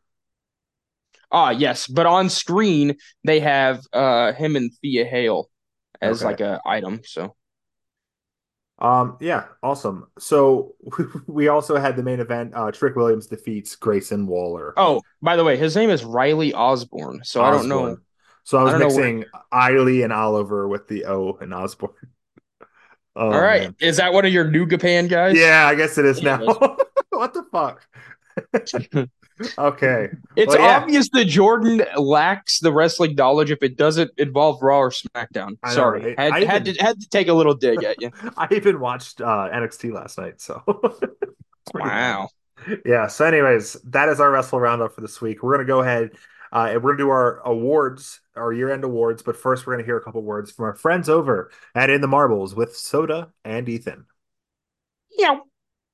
Hey everybody, I'm Soda, And I am Ethan. and we are in the marbles with Soda and Ethan. We are a NASCAR podcast that talks about the past week's race, and we review the upcoming race for the Trucks, Xfinity, and the Cup Series. Yes, we also host a fun and interactive NASCAR Fantasy Cup series where participants can win up to $500 in prizes each season. Five hundred dollars in prizes. Yes, and the best part is it's completely free to join. No subscription, no Patreon, just pick your driver each week for a chance to win prizes. The participant with the most points at the end of the season wins an actual In the Marbles Fantasy Cup Series championship trophy. That's right, an actual trophy. So we hope you will join us next time on In the Marbles with Soda and Ethan. And before we get out here, you got anything you want to add? As always, peace, love, and all the above. And we'll see you in the marbles. All right, we're back. Go listen to In the Marbles with Soda and Ethan. Um, yeah, pretty soon. They're uh they're uh what do they call it? The fantasy league will be in that. So I like how every week that's all we mention because we don't know shit about shit when it Yeah. comes to their show. So I don't literally all we know is the fantasy leagues, and we're like, pretty soon, I'm, in a couple yeah, months, soon, gonna to, we're gonna, gonna do have to that. really I'm gonna have to really start listening because I gotta get some more NASCAR. or we'll just not and be dumbasses for the whole fantasy season. yeah, kind of like how Ethan looked during ours. Um, Yep. Love you, Ethan. I know he listens Poor every guy. week, so I gotta Yeah. gotta say we're not shitting on you, I promise. Um, Oh, dude, awesome. I, I, I will have to mention some of the write-ins. Uh, I think he is the suspect for some of these. So All right. Well, we're going to get into our year-end awards. Um, 2023 is over, and we did a podcast for most of it, so we probably talked about most of the stuff um, that we're about to talk about. Um, so we're just going to go down our year-end awards here. We did a poll, and people voted, uh, but we're going to talk about our v- votes as well. Um, so let's go ahead and get into it. Um, do you want to go into it, or should I start? yeah, go ahead and start. All right. The first the first question was male wrestler of the year. Um, do you want to talk about the vote first, or do we do we want to go ahead and Yeah, well, I'll. I'll go ahead and talk about the vote. So, Okay. um, there was many options here. There was uh, Will Ospreay, Roman Reigns, MJF, Gunther, and Seth Rollins. Uh, we did have a write-in option. Uh, somebody wrote in Shayna Baszler. Baze. Yeah, they they put Baszley because they spelled it wrong. They meant Shayna Baszler, but I wonder who that was. anyways, there's a couple goofy write-ins that we'll get into. Stupid. But the the winner of this, which was I assume both of our selection for wrestler of the year, it was Gunther was the winner. Yeah. Was that your selection? Um, that was my selection. Yes, and I mean Because the just- only other person that got votes was Seth Rollins. and I think those would be either of the two that I would vote for. So I, I'm all for it. Um, but Gunther was my wrestler of the year for sure, male Okay. wrestler. I think that one was fairly easy compared. Yeah, to, I mean his championship reign, with the IC title. He's had incredible matches in WWE. Um, yeah, him and then Seth Rollins as well. He's had a great reign so far, and he has great matches. But I think Gunther has a better body of work for sure. Yeah. So cool, and I'm, I'm glad that we're all on um the same page. I'm sure it's going to change. All right. Well, next we have the female wrestler of the year. How close is that one? Okay, so the options were Rhea Ripley, Becca, Becky Lynch, Bianca Belair, Asuka, Toni Storm, Athena, and then we had one write-in, and that was uh, Emi Sakura, which I've seen on uh, DPW a few times. She's great. That wasn't my vote though. I voted Rhea Ripley, who was the winner. She Yeah. got uh, 69%, which is funny. Um, Becky Lynch. Becky Lynch was the only other female get that got votes. She got 25% of the vote. So, nice. Um, yeah, Rhea Ripley. Did you go I- Rhea Ripley? Absolutely. Yeah. She's had an incredible year. So Rhea Ripley, female wrestler of the year in 2023, Royal Rumble win. Um, yeah, champion for like ever. Yeah, and one of the hottest acts in WWE. So pretty awesome. Yeah. All right, up next we have tag team slash faction of the year. Yeah, so th- this category has a little bit more parity. Um, the options were Judgment Day, Bloodline, KO and Sami Zayn, FTR, Aussie Open, Motor City Machine Guns, Damage Control, and then we had one write-in, which was the Cosmic Angels. I assume that's a Ju- uh, Joshi duo or Mhm. group. Um, not familiar with them. Maybe I will be in the future. Um, I'm looking to uh, expand my Japanese wrestling intake this year. Last year, I really just watched New Japan. So this year, I'm going to watch a little more Noah, some All Japan, and some uh, a little bit of Joshi. So we'll see what happens. Yeah, Cosmic Angels is a um pro wrestling stable performing in Japanese professional wrestling stardom. So I'm not okay, even so they're starting. See, I don't even I don't even watch Stardom because they're uh, they only do pay per views and they're like thirty yen or thirty US, there which is like forty four hundred yen. I had translated it earlier Yep. today. Um, but since I signed up to uh, Wrestle Universe, I get DDT, Noah, and uh, Tokyo Joshi Pro for uh, free. It was only like six dollars a month, so nice. for all of that. So I was like, hey, I'll, I'll check in on it. Nice. It's interesting that uh, one of our listeners is writing in all this uh, Japanese, and we don't talk about it enough. So um, that's pretty well, cool. that's mainly your fault. I would love to talk about Japanese wrestling more, but you you are racist and do not care about the no. Japanese people, and you also are racist against AEW. So Yep. Yeah, that one's true. You're also bigoted and misogynist and everything else. So yep. Yeah, you're you're basically, if you can be it, you're it. Yep. Facts. All right. Well, um, who won this one? Okay, so Judgment Day won this with uh, 62%. Um, Okay. The only other groups getting vote was uh, the Bloodline with 12%, Kevin Owens and Sami Zayn with 12%, and then, of course, Cosmic Angels was 6%. Nice. So, well, Uh, actually, I take that back. Damage Control also got uh, 6%. Okay. Well, who'd you vote for? I voted for the Judgment Day. So did I. I did as well. So Makes sense. we're on the same page here. Judgment Day just had a killer year. They're, I mean, kind of running. We run WWE is what they say, uh, specifically Monday Night Raw. But they are the champions of SmackDown as well. So Yeah. cool. I like it. All right. Okay, uh, next we had Match of the Year. Um, this is probably the most subjective award. Uh, Sure. Match of the Year is always going to be different no matter who you talk to. Mhm. Uh, we had Omega versus Ospreay at Wrestle Kingdom, uh, Gunther versus Sheamus versus Drew at WrestleMania 39. We had Swerve versus Hangman from Full Gear, FTR versus Bullet Club on Collision, Danielson and MJF, the Iron Man at Revolution, Danielson versus Zack Sabre Jr. at Wrestle Dream, and then a write-in option. Okay. And we had a ton of write-ins. Nice. Um, we had Usos versus Kevin Owens and Sami at WrestleMania twice oh, we nice. had uh Yuna Mizumori versus Megan Bane and Mei Seira, which is a uh, stardom match. We I had uh I think we know who that was. It's the person who was voted. yes, they they are obviously a big stardom fan. Um we also had Kevin Owens and Sami Zayn versus Judgment Day from Payback and Rhea versus Charlotte at WrestleMania, all with one vote. Five Nice. five write-ins. So 31% were write-ins. That's cool. I like it. Um, what's your pick here? Uh, my pick for um match of the year was Omega and Ospreay at Wrestle Kingdom 17, which lost. Okay. It got 12% of the vote. Okay. Um, I so I plan to watch all of these matches this past weekend. I had a sh- terrible fucking weekend. I didn't watch any of them. Um, Mhm. so I really I was listening to a few podcasts who did year end awards, and I I got into my mind, and I'm like, that's probably my match of the year as well.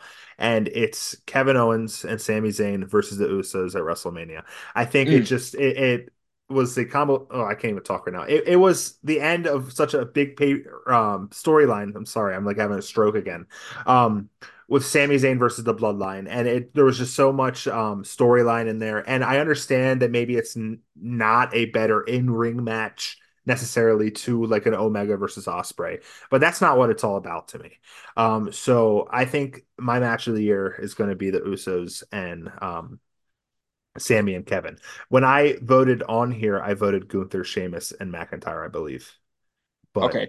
Uh, they won. They had 50% of the vote. Okay. Um, and then Swerve and Hangman also had six percent of Nice. the vote, Hey, and they that's cool. deserve a little recognition because it was also great. absolutely, absolutely. Yeah. Cool. I like it. All right. Uh, All right. Moving on to OMG moment of the year. The options were uh, Ricochet hitting a shooting star press off the balcony on Raw. I don't even know if anybody remembers that besides me. I just re- thought it was sick and it was on the top of my head, Mhm. so I put that in here. it Um, was a cool moment. we also had Hangman drinking Swerve's blood at full gear. Wild. Uh, we had Sami Zayn turning on the Roman Reigns at the Rumble and CM Punk's WWE return. We had no write-ins in this Oh, option, and only two uh, of the options in this category were selected. Okay. Thirty-one percent was uh, Zayn turning on Roman Reigns at the Rumble, and sixty-nine percent of the vote got CM Punk WWE return, and that's the winner. Okay. Um So, yeah, and that's what I, mean, voted. Yeah, I voted that as well because it was just such a oh my god moment. Like oh, this is fucking happening, and um, I would absolutely understand if someone voted for um Zayn turns on Rumble because that also was such a great OMG moment. And seeing somebody drink blood on wrestling is also an OMG moment. So I think three of those those Yeah. three are all great choices. But uh, I agree with the CM Punk one. Yes. Awesome. Um, so there you go. OMG moment of the year. Moving on, we had the worst moment of the year. So the opposite end of the spectrum, unless you consider oh my god as can be bad also. So Yeah. uh, the options here were Brawl In, which got zero percent of the vote. Okay, shocking. The Outcasts AEW run, which got nineteen percent of the vote. Uh, Vince McMahon's public legal issues, which is what I voted for, got thirty-one percent of the vote. And Tony Khan's manic behavior got forty-four percent of the vote, and it is the winner Okay, which I did I personally disagree with. I think that Vince McMahon's public legal issues were much more of an issue than Tony Khan whining on Twitter, in Yeah. my eyes. But I know that a lot of people are WWE Mhm. um, centered and they love Vince. No, I'm just I'm just kidding. It's not a big deal, but uh, Yeah. I think that I think that Vince the Vince thing was much more of a big story this So year. I looked at this in a wrestling aspect where Tony Khan's manic behavior just felt more like like it just kind of like takes into account more wrestling, like actual wrestling. McMahon's public legal issues helped wrestling, I would say. as, as fucked up as that sounds. Um, but I think Brawl In might be the worst moment of the year because it's still fucking talked about. Well, it got zero votes. Yeah, which is shocking because I think it helped us get CM Punk in WWE, but other than that, it took CM Punk out of AEW, and yeah, it was just a fucking huge mess. And I think maybe Brawl In should be the winner of this, but yeah, I didn't vote for it when I voted earlier, but I think that's my vote now. Okay, I, And it's I also, must- more of a moment. The, the other ones are kind of multiple moments. It's like a big long Sure. run, but yeah, I also must mention that there was one write-in from Mr. Uh, Ethan. He wrote, "SA Rios not televised at all was his Yeah. worst moment of the year." So, yeah, I can Okay. agree. No, just kidding. I don't give a fuck about SA Rios. Uh, anyways, neither do I, and neither should he. Anyways, uh, best the the next award is the uh, best PLE slash pay per view award. Mhm. Um, so this one is controversial in my opinion. okay. So we we had one write in here with six percent of the vote. It was All Star Grand Queendom, which is a Stardom show. So again, the Stardom person is making their presence felt. I like Um, it. It's cool. Also getting a vote was Backlash was six percent. Uh, All in London only got one vote, six percent. AEW Revolution got zero votes, and with eighty-one percent, WrestleMania 39 ran away with it Okay. which a little insane in my opinion. I feel like All in London should get more consideration. You know, outside of the CM Punk drama, I think that was a huge show and very important. Um, I think AEW Revolution was my favorite like in ring show, and Backlash just for the crowd atmosphere. That's Yeah. why it was on the ballot. So I think all of these shows have certain things going for them, but I mm-hmm. guess the overall spectacle and grandeur of WrestleMania got Yeah. to most people. So Yeah, and that's why I picked WrestleMania 39. I didn't expect it to be this much of a landslide, though. Sure. Yeah. But I also there's not that many votes and I guess more people like WWE and I, I don't think that's a huge problem, but I think if we had more uh, people voting, you would see a much more of a divide.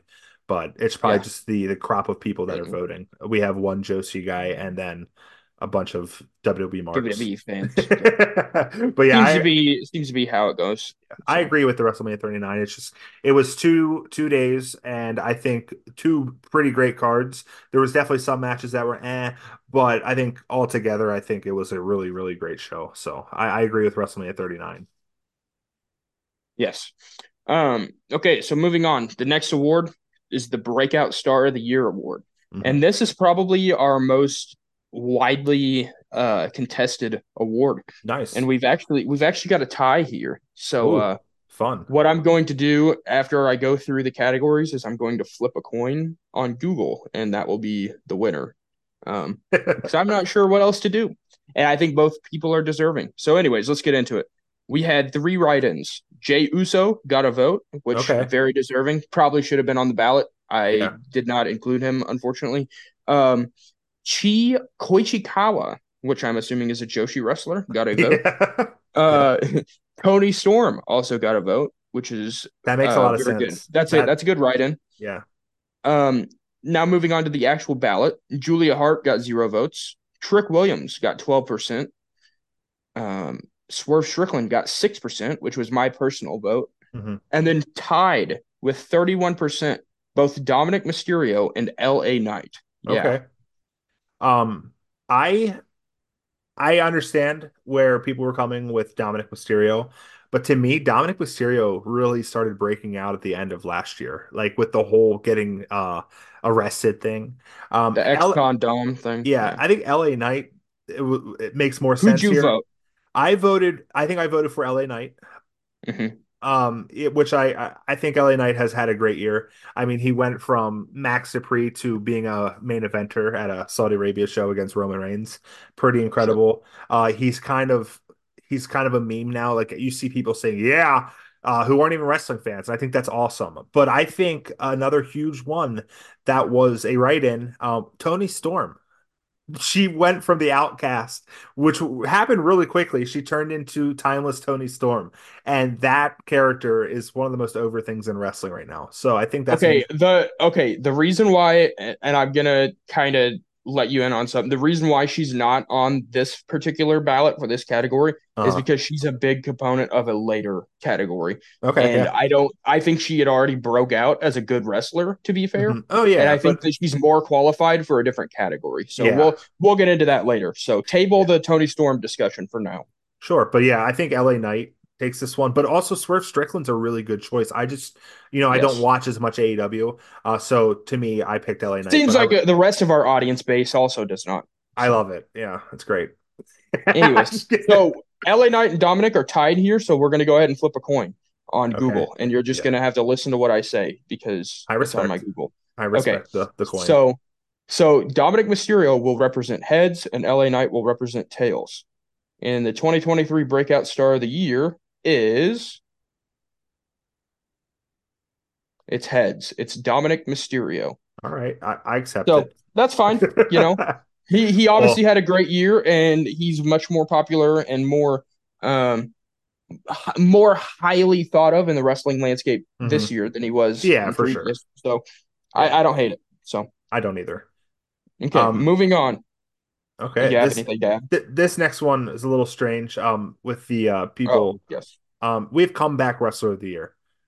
Yes. Um, so yeah, you want to go ahead into the nominees? yeah. So we had one write in. Uh, somebody put W- uh, CM Punk's WWE comeback. Okay. Uh, so that got that got six percent.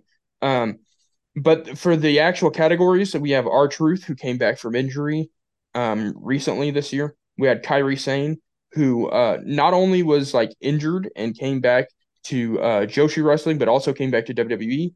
Mhm. We also had Josh Alexander who came back from major injury. I forget exactly what it was, and also Randy Orton who came back from major injury. Mhm. So um, you want to do you want to hear who won? yeah, who won? Okay, so R Truth got 12%, along with Josh Alexander, who also got 12%. Randy Orton got 31%, and your winner was Kairi Sane with 38% of the vote. Yeah, that makes sense because Kairi Sane has Yeah. been back for the longest in WWE, back Yes. uh, longer than Orton, R Truth. Um, and she's also I been agree. having matches. And Randy Orton has had a, a couple matches, and so has R Truth now. But Kairi Sane's actually been uh, back for a couple months. So for me, it was I picked Kairi Sane, but yeah, I I don't hate that people picked anyone else. Yeah. What did you vote? Kairi Sane. Nice. I uh I think I voted I'm trying to remember. I think I might have voted Josh Alexander. I'm not sure. Okay. Uh, but anyways, uh Kairi Sane is your winner for 2023 comeback wrestler of the year. So Nice. all right, moving on to a another subjective award. It's the indie promotion of the year. Um, everybody has their favorite indie. Let's get into it. So we only had one write-in here, which was surprising to me. So I guess I kind of got the all the big indie promotions in the category section. The only Mhm. write-in was uh, Reality of Wrestling, which is Booker T's promotion Okay. or school, which is which is cool. Um, with twelve percent of the vote, West Coast Pro also getting twelve percent of the vote. DPW, my personal favorite, and also the one I voted for. I'm glad that another person agrees. Um, with nineteen percent, Prestige Wrestling, and with fifty percent of the vote, which I assume this would be the winner because it was the most mainstream indie. It's GCW Yeah. game changer. So, which I don't think they had as good of a year this last year as they did in 2022, but Mhm. that's just me being subjective. Um, they still had a good year. So, I, I voted for GCW because it's the one I know the most of, and I've seen the Sure. you see the most viral stuff happen from them, and I mean that's probably not the best way to garner, but that's the best way I, I, think. I think what I've learned here is Jordan needs to watch more indie wrestling. yeah, yeah. Just I need to nice. watch more wrestling that isn't WWE, but we'll see. We have a we have a podcast that's about pro wrestling, and Jordan Yep. watches sports entertainment instead. It's true. Anyways, the the next award is the best championship reign of 2023. I bet this is a landslide. Okay, so what is going on? My phone's bugging. Write that down. Dude, my phone is bugging and there there's also a domestic dispute outside in the street. Oh, I, I don't hear A that. man is a man is yelling at his wife. So, Oh shit. Keeping it in, keeping it in. right? Anyways, so best championship reign of 2023. The options were MJF, Seth Rollins, Roman Reigns, and Gunther. Uh, we had no write-ins here. No votes for MJF. No votes for Roman Reigns. wow. And with 19% Seth Rollins, and your winner with 81% is Gunther. yeah. Yeah. So Gunther and Seth Rollins the only ones getting votes. So Roman Reigns, I guess, just wasn't on TV enough for people, and the face MJF run just didn't do enough for people. So I agree. Yeah. Gunther, definitely. Absolutely. yes. Okay. Moving on to uh feud of the year. This is another very subjective one, and we had a lot of uh we had a lot of different choices here and one write-in. The one write-in was Yuna Mi- Mizumori versus God's Eye, which I assume is a Joshi uh feud. yeah. Then uh, we had uh, Page versus Swerve getting 0% of the vote. Cody versus Lesnar got 19% of the vote. It was a good. Balor, yes, Balor versus Rollins got 0%. LWO versus Judgment Day got 6%. Uh, Omega and Ospreay got 6%. Gunther and Gable got 12%. Hmm. Gunther versus Miz didn't get a vote. Trish versus Becky got 6%. And running away with it with 44%, Sami Zayn versus the Bloodline with 44%. I think I said that. Yep. So, Sami and Bloodline makes Yeah. sense. They run away Absolutely. it. Was a huge storyline, maybe one of the best in WWE. People say history, but definitely the last maybe 20 years is incredible, incredible um storyline. And it, I mean, I think the amount that went into it before the feud actually started with Sami versus the Bloodline, with Sami in the Bloodline, really added to it. Um, it's great stuff, Mhm. and I agree with that 100%. Yep. Uh, moving on, the next award is the best non-wrestler of 2023. Mhm. The uh, we had no write-ins, so the options were Don Callis, Adam Pearce, Prince Nana, and Paul Heyman. Don Callis did not receive a vote. Good. Prince Nana got six percent. Uh, Adam Pearce got thirty-one percent, and Nice. your winner, Paul Heyman, with sixty-two percent. Nice. Um, Yeah.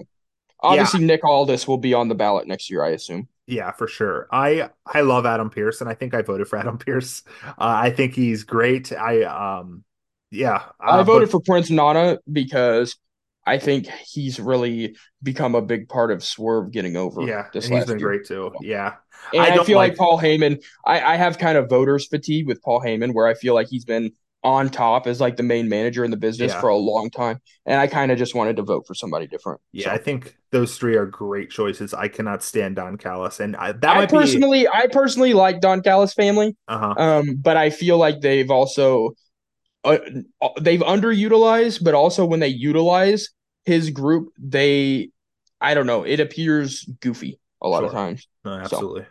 Well, hell, Hopefully that changes in 2024. yeah, we'll see. Okay. All right. Well, Paul Heyman, biggest the free agent. Yes, Paul Heyman is the winner of the award. The, moving on to the biggest free agent signing of 2023. No write-ins were uh, um, selected here. We had uh, the options: Will Ospreay to AEW, Jay White to AEW. Both got zero percent.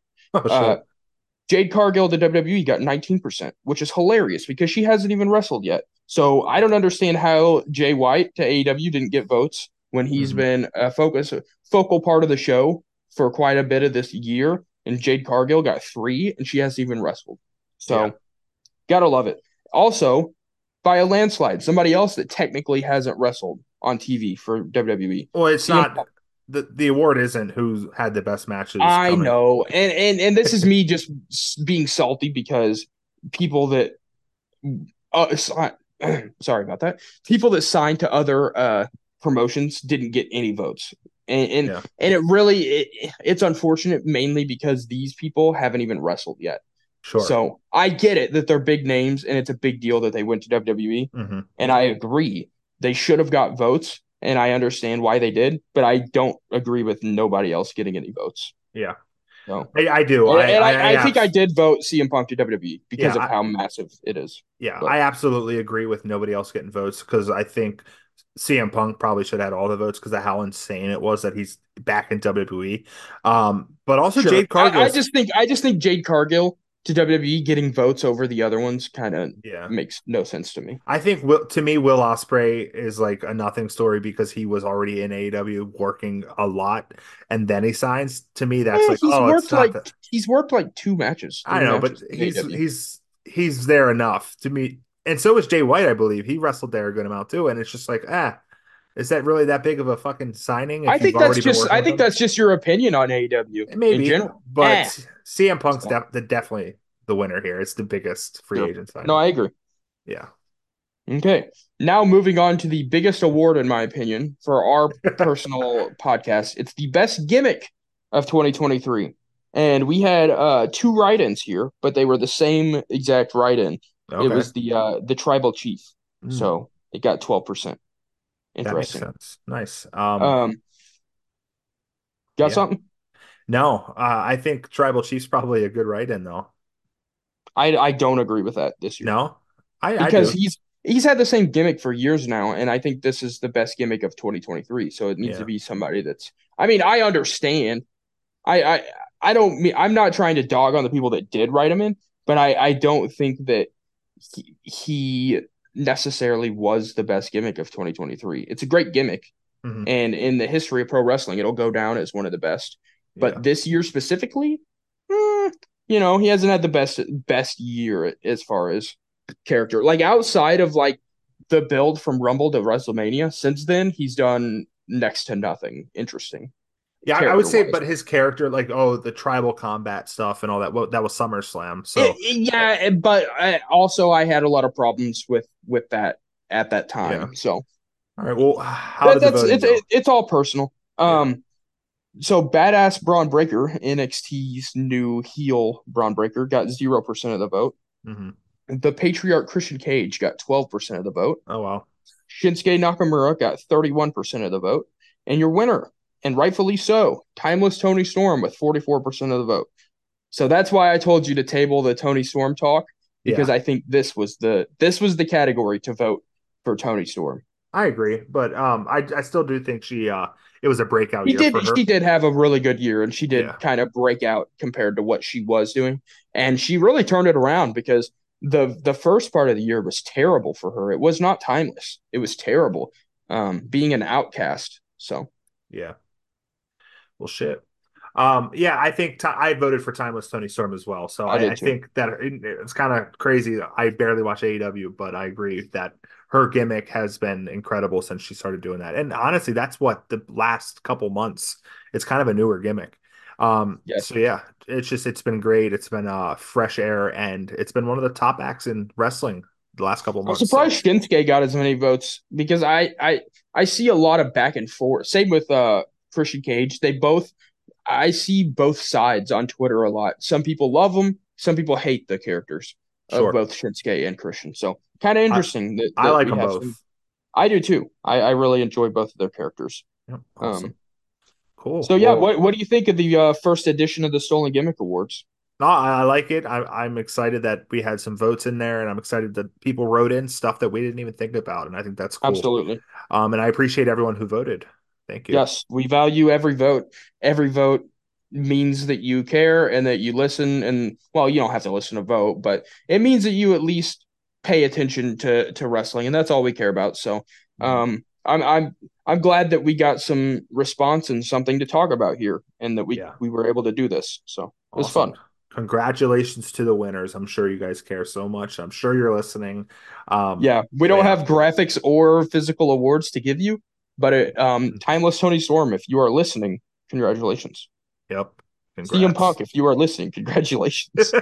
Anyways, so forth, right. so on and so forth. Congrats to everybody. Sweet. All right. Well, that's uh, the end of the year technically for um, stolen gimmicks, and yeah, um, even though it's it, we're in the new year now, but yeah, we'll be back next week for more stolen gimmicks. But uh, first, go listen to our podcasting friends. We got the fully opposable wrestling figure podcast, talking wrestling figures. We got in the marbles with Soda and Ethan talking NASCAR. We got Tales from the Estate with Drew and Caitlin talking everything, and then the Three Brews podcast. Uh, they talk about beer, wrestling, and everything else. Um, so yeah, go check out those shows. We really appreciate all of their support as well. Uh, so yeah, anything else to add before we end the show?